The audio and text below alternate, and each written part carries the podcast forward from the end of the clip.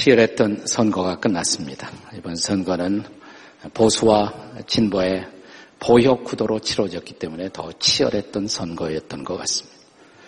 보수는 보수대로 총동원을 했습니다. 진보는 진보대로 총동원을 했습니다. 근데 공통점이 있어요. 동원을 했더라고, 다 동원을 했어요. 네. 선거가 끝났으니까 이제는 이 동원에게만 집중하시기 바랍니다. 예. 덴마크에 나온 기독교 철학자 가운데 조렌 킬케거르라는 분이 있습니다. 킬케거르. 그분이 쓴 책에 이런 아름다운 이야기 하나가 소개되고 있습니다. 시골 처녀를 사랑한 어떤 왕의 이야기. 민정시찰을 나갔다 어느 시골의 한 여인을 보고 갑자기 마음이 사로잡혔습니다. 그리고 이 여인을 향한 그 사랑의 감정에서 이 왕은 헤어날 수가 없었습니다. 어떻게 하지? 아, 교육 배경도 없고 시골에 사는 어떤 농부의 딸. 하지만 그 마음을 뗄 수가 없었어요. 가까운 신하들과 의논합니다. 신하가 말합니다. 임금님 명령만 내리십시오. 당장에 데려오겠습니다. 그러나 명령에 의해서 강요된 사랑, 그런 사랑을 얻고 싶지는 않았습니다. 어떻게 하지? 왕이시여 한 신하가 또 건의를 드립니다. 보석을 내리시고 또잘 화장해서 치장하시면 좋은 왕비가 될 것입니다. 왕은 고개를 흔듭니다. 아니지. 그러면 나를 사랑하는지 보석을 사랑하는지 어떻게 알 수가 있나? 내가 원하는 것은 사랑이거든. 왕은 고민했습니다. 왕은 생각했습니다. 고민하고 생각하고 생각하고 또 고민하다가 드디어 중요한 결정을 내립니다. 내가 잠시만 왕의 자리를 내려놓고 내가 그 시골로 가겠다. 시골에 갔어요. 허스름한 오두막집 하나를 얻었습니다. 마치 농부의 모습으로 하고 그 사람들이 먹는 똑같은 음식을 먹고 똑같은 환경 속에 살고 똑같은 음식을 먹으면서 그 여인을 향해서 접근해 가기로 결심한 것입니다. 킬케골이 그 얘기를 한 이유, 그것은 바로 예수 그리스도의 성육신의 사건을 설명하기 위해서 한 것입니다. 이 이야기 속에 크리스마스의 본질이 들어 있습니다. 예수님, 하늘의 왕이십니다. 하늘의 왕자이십니다. 아니, 하나님이십니다. 근데 그 하나님이 여러분과 저를 사랑해서 인간의 모습으로 이 땅에 오셨어요. 아기의 모습으로 오셨습니다. 우리가 살고 있는 세상에 오셨습니다. 그리고 우리의 죄를 짊어지고 십자가의 피를 흘리셨습니다. 우리를 씻고 우리를 구원하시고 우리와 더불어 사랑의 관계 속에 영원을 살기 위해서 오신 것입니다. 이게 바로 크리스마스의 사건입니다. 어떤 왕이 시골 처녀를 사랑해서 시골로 간것 못지않게 그보다 더 위대한 기적. 하늘의 영광을 버리시고 이 땅의 아기의 모습으로 태어난 사건. 이것이 오늘 본문의 증언입니다. 요한복음 1장 14절입니다. 같이 본문의 요한복음 1장 14절 성육신의 기적을 증언하는 이 말씀을 한 번 더 읽겠습니다. 다 같이 시작. 말씀이 육신이 되어 우리 가운데 거하심에 우리가 보니 그의 영광을 보니 아버지의 독생자의 영광이요 은혜와 진리가 충만하더라. 자, 이 구절은 말씀이 육신이 되어 이런 말로 시작해요. 말씀이 육신이 되어 말씀을 히라보의 로고스라고 되어 있어요. 로고스. 말씀이 육신이 되셨다. 이 말씀은 제가 지금 말로 하는 그런 말, 언어를 뜻하는 말이 아니에요. 그것은 하나님을 지칭하는 특별한 단어인 것입니다. 자, 오늘 본문이 포함되어 있는 요한복음이 시작되는 요한복음 1장 1절을 기억하십니까? 자, 요한복음 1장 1절 함께 읽겠습니다. 시작. 태초에 말씀이 계시니라. 이 말씀이 하나님과 함께 계셨으니 이 말씀은 곧 하나님이시라. 말씀이 뭐라고 그랬어요? 하나님이라. 근데 하나님이신 말씀, 말씀이신 하나님이 14절에 보시면 육신이 되셨다. 말씀이 육신이 되셨다. 하나님이 인간이 되셨다는 거예요. 얼마나 놀라운 기적이에요. 하나님이 인간이 되셨다고. 하나님의 아들이 사람의 아들이 되셨다고. 하나님이 아기의 모습으로 육신을 입고 이 땅에 오셨다고. 이것을 우리는 성육신 이렇게 부르는 것입니다. 성 이룰 성자 육신을 이루었다 성육신 혹은 화육 육신으로 화했다 영어로 incarnation이라고 부르는 것입니다. incarnation 이것은 놀라운 기적입니다. 이해하기 어려운 기적입니다. 어떻게 하나님이 인간이 될 수가 있는가? 그러나 이 사건의 기적성을 이해하는 것보다 더 중요한 물음이 있어야 합니다. 그렇게 하실 필요가 있었을까요? 하나님이 인간이 되어 오실 필요가 있었습니까? 성육신의 기적, 그 기적의 필연성, 그 기적으로 그렇게 오셔야만 했었던 이유, 두 가지 이유가 있어요. 이 두 가지 이유, 무엇 때문일까요? 첫째는 우리에게 은혜의 삶을 선물하기 위해서입니다. 따라서 우리에게 은혜의 삶을 선물하기 위해서입니다. 자, 여기 그가 육신이 되셨다. 더 정확하게 번역하면 육신을 취하셨단 말이에요. 육신을 취하셨다. 그가 육신을 취하고 인간이 되셨기 때문에 하나님 되시기를 그친 것이 아니에요. 이게 중요한 대목입니다. 그가 인간이 되셨기 때문에 그는 더 이상 하나님이 안 되신 것이 아닙니다. 그는 신성을 유지하시면서 인간이 되신 것입니다. 여기 14절의 말씀이 육신이 되어 그랬을 때 그는 여전히 하나님이세요. 그 신성을 유지하면서 영광을 포기하지 않고 오셨어요. 여전히 그러기 때문에 태어난 아기에게도 영광이 있습니다. 아버지의 독생자의 영광이요 그랬어요. 뿐만 아니라 그분 안에는 은혜와 진리가 충만하다 이렇게 말합니다. 14절. 은혜와 진리가 충만하다고 말합니다. 자, 그분 안에 은혜와 진리가 충만하다. 그 무슨 의미가 있어요? 그분 안에 은혜와 진리가 충만하다. 그것이 여러분에게 나에게 우리에게는 어떤 관계가 있단 말입니까? 16절을 다시 읽습니다. 16절 다 같이 읽습니다. 16절 시작. 우리가 다 그의 충만한 데서 받으니 은혜 위에 은혜라. 그의 충만함에서 우리도 받을 수가 있다는 것입니다. 자, 그가 육신을 입고 이 땅에 오심으로 말미암아 이제 우리가 그분에게 연결되게 되었어요. 우리가 그와 연합하고 우리가 그분에게 연결되어 그분 안에 있었던 은혜와 진리가 우리에게 공급될 수가 있었다는 것입니다. 두 가지. 주님 안에 충만했던 은혜와 진리가 내게도 임할 수가 있다. 나도 그 은혜로 충만하고 나도 그 진리로 충만할 수가 있다는 것입니다. 여러분, 그분의 은혜가 내가 충, 충만해진다. 그 은혜가 내 안에서 충만해진다. 이것이 얼마나 놀라운 사실일까요? 은혜의 뜻이 뭐예요? 은혜? 제가 늘 설교할 때마다 강조합니다만 은혜는 받을 자격이 없는 사람들에게 베풀어지는 사랑. 조건 없는 사랑이에요. 조건 없는 사랑. 이 세상에는 다 조건이 있습니다. 젊은이들의 사랑 속에도 조건이 있어요. 네, 다 계산이 다 있지. 순수한 사랑이 어디 있어요? 다 사람의 사랑은 다 조건부 사랑이에요. 그러니 조건 없는 사랑을 주신다고. 그 사랑, 그 은혜로 저와 여러분이 구원을 받았다는 것입니다.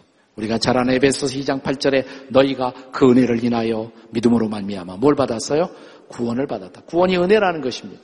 조건 없는 사랑이에요. 자, 이 사랑을 받고 그 은혜로 구원을 받은 우리들은 이제 하나님의 사랑을 계속해서 누리며 살 수 있게 되었다는 것이에요. 이 은혜의 공급은 계속됩니다. 내가 구원받는 순간부터 나를 향한 조건 없는 하나님의 사랑은 계속 부어집니다. 이 사랑 가운데 거하여 살 수가 있다는 것. 얼마나 놀라운 은혜예요. 이 Amazing Grace. 나 같은 죄인 살리신 놀라운 그 은혜입니다. 자, 우리가 은혜란 단어가 얼마나 엄청난 의미를 담고 있는가를 살피기 위해서 이 은혜란 단어의 상대적 개념이 되는 단어 하나를 이해할 필요가 있어요. 반대 개념이 아니라 상대적 개념입니다. 그 단어가 뭐냐? 율법이라는 단어예요. 우리가 종종 성경에서 은혜를 설명한 대목을 보면 율법이 함께 등장하는 것을 볼 수가 있습니다. 본문에도 마찬가지. 17절 같이 읽겠습니다. 본문 17절 함께 읽습니다. 시작. 율법은 모세로 말미암아 주어진 것이요 은혜와 진리는 예수 그리스도로 말미암아 온 것이라. 자, 율법은 누구를 통해서 주어졌습니까? 모세. 모세를 통해서 십계명을 받았어요.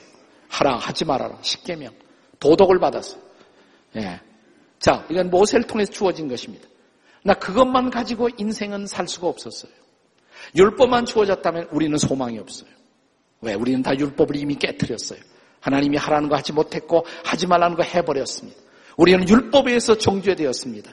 우리는 율법에 의해서 심판을 받을 따름입니다. 희망이 없습니다. 그래서 율법 외에 한 가지가 더 필요했어요. 율법은 모세로 말미암아 주어졌지만 은혜와 진리는 누구로 말미암아? 예수 그리스도로 말미암아. 자, 율법은 하나님의 도덕적인 스탠다를 제시합니다. 도덕적인 표준, 그것은 필요한 거예요. 나 문제는 그 표준이 없는 것이 문제가 아니라 그 표준에 도달할 수 없는 것이 문제예요. 이미 우리 율법을 깨뜨렸잖아요. 율법을 깨뜨린 사람들에게 율법은 우리를 정죄합니다. 우리가 죄인이라고 고발을 합니다. 율법 앞에서 율법대로 살지 못한 우리 모습이 드러납니다. 율법의 중요한 기능 중에 하나가 정죄의 기능이에요. 율법은 우리를 구원하지 못해요.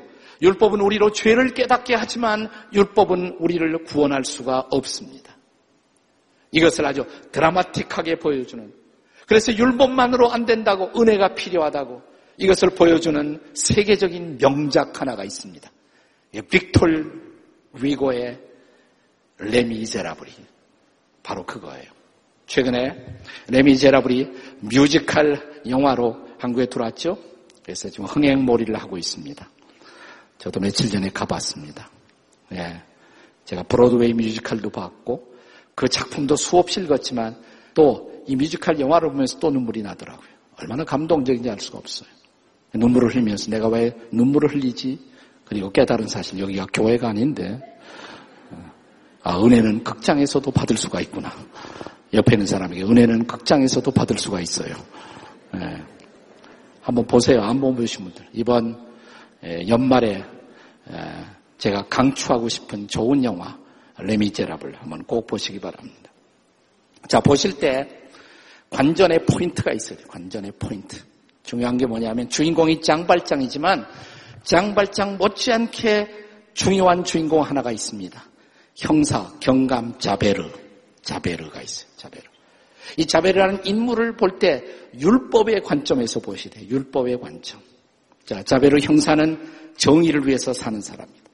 법의 실현을 위해서 사는 사람이에요. 철저하게 법은 이루어져야 된다. 정의의 실현을 위해서 사는 사람이에요. 그래서 도둑질한 그리고 탈옥한 장발장 그는 결코 용서될 수 없다. 그를 잡아서 다시 법정에 세워야 한다. 정의의 실현을 위해서 추적하는 자베르. 이 자벨은 율법의 그림자예요. 율법의 그림자. 하지만 그는 이렇게 장발장을 추적하면서도 그 마음속에 평화가 없습니다. 안식이 없습니다. 반대로 장발장을 생각해 보세요. 도둑입니다. 물론 배고픔을 해결하기 위해서 단순한 동기로 시작했던 도둑질, 빵을 훔쳤어요. 3년형을 받습니다. 탈옥을 합니다. 그 탈옥 때문에 마침내 그는 19년형을 받게 되었습니다. 13년째 그는 감옥에서 다시 나옵니다. 또 한 번 배고픔 속에서 방황하다가 어느 사제관에서 사제의 대접을 받고 하룻밤을 잘 자고 얻어먹고 그런데 그의 눈에 은 접시가 들어옵니다. 은 수저가. 그 이튿날 새벽에 다시 은 접시를 들고 튀지 않습니까? 붙잡혔어요. 다 다시 경찰에 의해서 사제관으로 끌려옵니다. 이 사람이 사제관의 물건 훔친 건 맞지요? 이때 사제는 이렇게 말하지 않습니까? 아니요.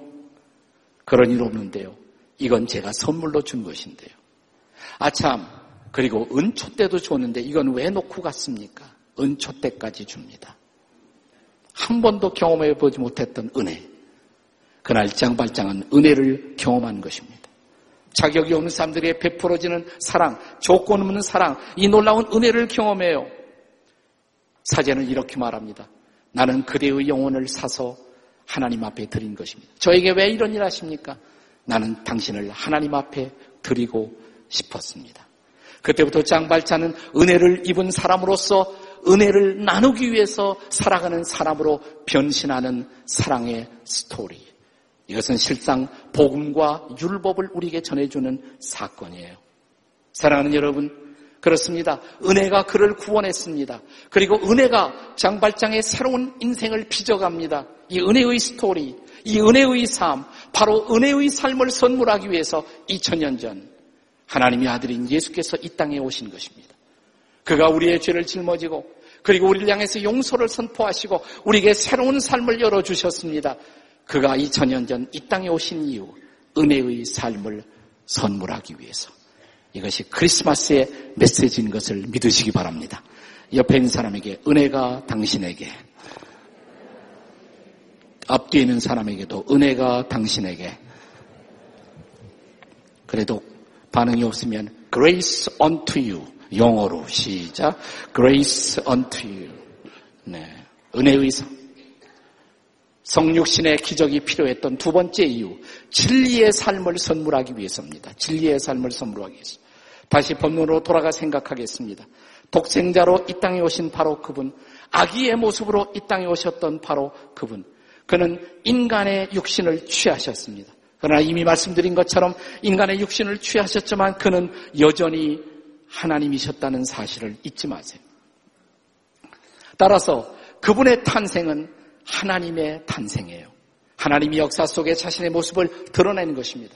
이것을 본문의 18절이 증언하지 않습니까? 18절 다 같이 읽겠습니다. 본문의 18절 시작. 본래 하나님을 본 사람이 없으되 아버지 품속에 있는 독생하신 하나님이 나타내셨느니라. 자, 하나님을 독생하신 하나님 그랬잖아요. 그는 아기로 오셨지만 여전히 하나님이시라고 독생하신 하나님. 그렇습니다. 그래서 아기의 모습으로 했지만 이 아기 안에 신성의 충만함이 거하고 계십니다. 이 위대한 진리를 바울 사도는 골로새서에서 다시 설명합니다. 골로새서 2장 9절을 한번 읽겠어요. 골로새서 2장 9절 다 같이 읽겠습니다. 시작. 그 안에는 신성의 모든 충만이 육체로 거하시고 그분 안에는 신성의 충만함이 육체로 거하고 있다고. 네, 거기서 끝나지 않아요. 그 다음 절이 중요해요. 10절입니다. 같이 읽겠습니다. 시작. 너희도 그 안에서 충만하여졌으니 그분 안에 신성의 충만이 거하신다. 그래서 끝난 것이 아니라 너희도 그 안에서 충만하여졌다. 이것은 본문 요한복음 1장과 정확하게 일치하는 말씀이 아닙니까? 다시 본문의 말씀을 읽어보시죠. 16절. 본문의 16절을 다시 읽습니다. 시작. 우리가 다 그의 충만한 데서 뭐 했다고 그랬어요? 받으니 그랬어요. 우리가 다 그의 충만함 속에서 받고 있다라고 말하는 것입니다. 근데 우리가 그의 충만함 속에서 받은 것, 뭘 받았다고 그랬어요? 먼저, 첫째로는 은혜를 받았다고 그랬어요. 근데 은혜만 받은 것이 아니에요. 자, 은혜와 뭐가 충만했다? 진리가 충만했다. 은혜와 함께 그 충만한 진리, 그 진리를 또한 공급받을 수가 있다는 것입니다. 자, 그렇다면 중요한 질문이 있습니다. 진리란 무엇입니까? What is the truth? 진리란 무엇일까요? 은혜는 우리를 구원했습니다. 은혜는 우리로 하나님의 사랑을 알게 했습니다. 그리고 은혜는 우리로 하나님의 사랑 가운데 거하게 만들었습니다. 그렇다면 진리의 역할은 무엇입니까? 진리의 역할. 사도 요한은 이 질문을 붙들고 요한복음 8장까지 가요. 그리고 8장에서 대답을 들려줍니다. 요한복음 8장 32절 다 같이 읽겠습니다. 8장 32절 시작. 진리를 알지니 진리가 너희를 자유케 하리라. 진리가 너희를 자유케 하리라 그랬어. 자유의 반대 개념이 뭘까요? 노예되는 것이죠. 종노릇 하는 것입니다. 아니, 우리가 언제 노예가 되었단 말입니까? 우리가 언제 종노릇 했다는 말입니까? 계속되는 말씀을 읽어보세요. 요한복음 8장 역시 34절입니다. 같이 읽습니다. 8장 34절 시작. 예수께서 대답하시되 진실로 진실로 너에게 이르노니 죄를 범하는 자마다 죄의 종이니 죄를 범하는 사람은 죄의 종이라고. 따라서 죄에 끌려다닙니다. 죄책감 속에 헤어날 수가 없습니다. 이것이 종된 우리의 모습이에요. 그런데 우리를 자유케 하는 것이 있다고. 무엇이 우리를 자유케 한다고 그랬어요? 진리가. 진리가. 이 진리는 뭡니까? 철학자들이 진리를 제일 많이 얘기합니다. 여기서 말하는 진리는 철학적인 진리일까요? 우리를 진리게 만드는 진리일까요?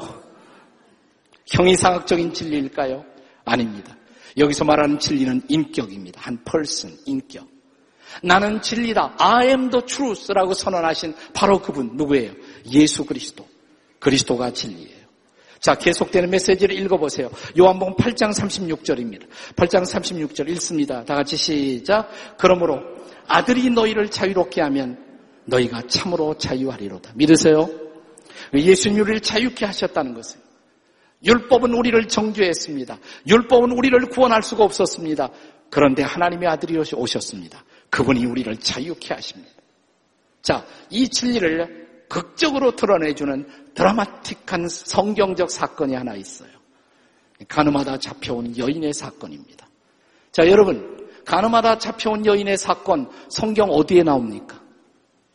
성경 어딘가에 있습니다. 어디에 있습니까? 자, 진리가 너희를 자유케 하리라. 아들이 너희를 자유케 하면 참으로 자유하리라. 이게 다 어디에 있어요? 요한복음 8장. 가늠하다 잡혀온 여인 요한복음 8장. 요한복음 8장은 바로 그 사건으로 시작해요. 가늠하다 잡혀온 여인의 사건으로. 여기 가늠하다 잡혀온 여인이 있습니다. 그는 한 마당 한복판에 거리 한복판에 지금 버림받은 채로 놓여 있습니다. 이 불쌍한 한 여인, 오돌오돌 떨고 있는 여인의 여인의 주위를 둘러싸고 사람들이 돌을 들고 서 있어요. 그 광경을 한번 상상해 보세요. 그들은 이렇게 말하고 있습니다. 율법에 의해서 이 여인은 이 돌로 쳐 죽임을 마땅하도다. 그리고 돌을 들고 서 있는 사람들, 이 성난 무리의 사람들, 그들은 누구였습니까? 바리새인들이었어요. 서기관들이었습니다. 율법의 집행자들이었습니다. 그들은 율법을 가르치는 사람들이었습니다. 그리고 그들은 묻습니다. 이 여인 앞에 옆에 있었던 나사렛 예수에게 묻습니다. 당신은 어떻게 생각하십니까? 돌로 쳐 죽이는 거 맞지 않습니까? 잠시 동안의 침묵이 흐릅니다. 뭔가 땅에 열심히 글씨를 쓰고 있던 그분은 조용히 잠시 후에 일어섭니다. 그리고 돌을 들고 성난 목소리로 부르짖고 있는 그들을 향해서 그분은 침착하게 이렇게 말씀하십니다. 너희 중에 너희 중에 죄 없는 자가 돌을 들어 이 여인을 치라. 한 사람 한 사람씩 그 자리를 떠나갑니다. 그리고 마침내 예수님과 여인 홀로 남았습니다. 아직도 두려움에 사로잡힌, 아직도 정죄의 두려움, 두려움에 사로잡힌 채 오들오들 떨고 있는 여인을 향해서 주님은 조용히 묻습니다. 그대를 정죄하던 사람들이 어디 갔느냐? 없지 아무도. 나는 너를 정죄하지 아니하노니. 가서 다시는 죄를 범치 말라. 나도 너를 정죄하지 않는다. 이것을 싸구려 은혜라고 생각하지 마세요. 이것을 싸구려 용서라고 생각하지 마세요. 그분의 입술에서 나는 너를 정죄하지 않는다. 나는 너를 용서한다. 이 선언이 가능하기 위해서 주님은 예수님은 바로 이 여인의 죄를 짊어지고 십자가에 가서 그분이 대신 대신 돌 팔매질을 당하셨다는 것을 그것이 십자가예요.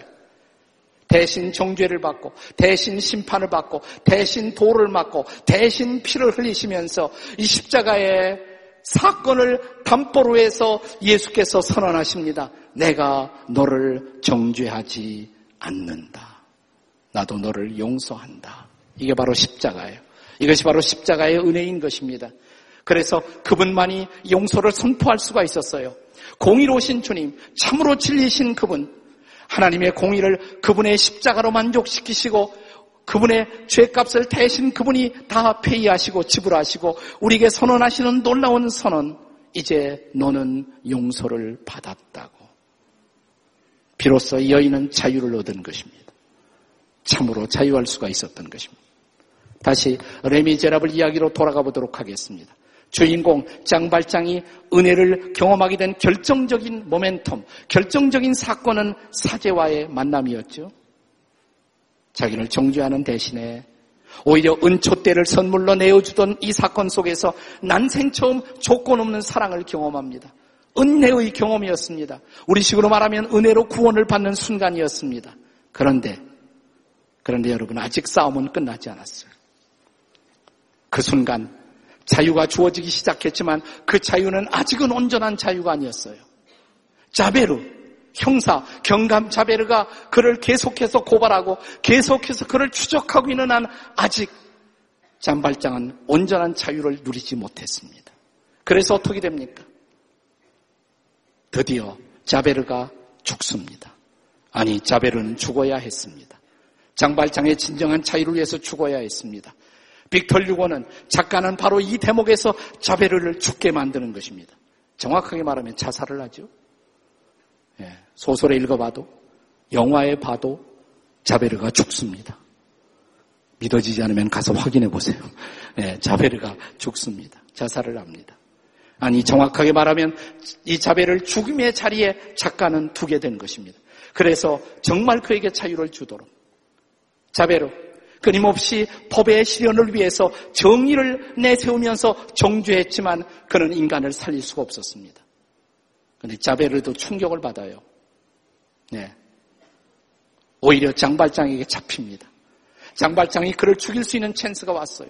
근데 장발장은 그를 죽이지 않습니다. 죽일 거라고 생각했습니다. 근데 죽이지 않았습니다. 이 놀라운 사건 앞에서 처음으로 자베르도 은혜를 경험하게 됩니다. 그리고 그 순간 지금까지 자기가 붙들고 살아왔던 정의가 얼마나 무력하다는 것을 율법이 얼마나 무력하다는 것을 비로소 깨닫습니다. 그 율법은 자기가 붙들고 있었던 율법은 수많은 사람을 정죄했지만 한 생명도 구원할 수 없는 무력한 법이었습니다. 그래서 그는 죽어야 했습니다. 그래서 그는 죽습니다. 율법이 죽은 거예요. 그리고 자유를 얻은 거예요. 이 진리를 바울 사도도 성경에서 아주 재미있게 설명합니다. 이런 경우를 생각해 보세요. 어떤 여인이 한 남자의 아내가 될 줄 알고 그 집에 시집을 갔습니다. 근데 그것은 거짓이었습니다. 그 남자는 폭군이었습니다. 이 여인을 종처럼 다룹니다. 잔인하게 다룹니다. 그리고 노예 계약으로 너는 노예처럼 내게 팔려온 것이라고 너는 노예로 살아야 한다고 법의 문서를 들고 이 여인을 박해합니다. 이 여인이 자유를 얻을 수 있는 계기가 있다면 한, 거, 한 사건밖에 없어요. 어떻게 합니까? 이 여인의 자유를 위해서 이 남편은 죽어야 합니다. 남편이 죽으면 비로소 자유를 얻게 되지 않습니까? 그렇게 율법과 우리의 관계를 바울 사도가 설명해요. 로마서 7장 2절의 말씀이에요. 한번 보세요. 로마서 7장 2절. 같이 읽습니다. 로마서 7장 2절. 시작. 남편 있는 여인이 그 남편 생전에 법으로 그에게 매인받으나 만일 그 남편이 죽으면 남편의 법에서 벗어나느니라. 죽으면 자유죠. 그 법은 더 이상 의미가 없습니다. 여인을 매둘 수가 없습니다. 종살이를 시킬 수가 없습니다. 근데 그것만 가지고는 어딘지 이 설명은 부족하다고 느끼지 않습니까? 만약 이런 경우를 상상해 보세요. 자, 그렇게 나를 종으로 대하던 남편이 어느 날 갑자기 바뀌었어요. 자기를 정말 사랑하는 거예요. 아내로 대접하는 거예요. 그렇다면 그 순간 옛 남편은 죽은 것이죠. 그리고 새로운 남편과 사는 것입니다. 옛 남편은 법으로 나를 구속했지만 새로운 남편의 사랑 속에서 새로운 삶을 사는 이 여인은 얼마나 놀라운 자유의 삶을 살았을까요? 정확하게 그 얘기를 바울은 우리에게 들려주고 싶어 하는 것입니다. 자, 이제 로마서 8장을 읽어보세요. 로마서 8장 15절의 말씀입니다. 같이 읽겠습니다. 로마서 8장 15절 다 같이 시작. 너희는 다시 무서워하는 종의 영을 받지 아니하고 양자의 영을 받았으므로 우리가 아빠, 아버지라 부르지느니라. 우리가 하나님의 자녀가 되었을 때 우리는 자녀이지 더 이상 종이 아니라는 거예요. 이제 하나님은 두려움의 대상이 아니에요. 두려워할 필요가 없어요.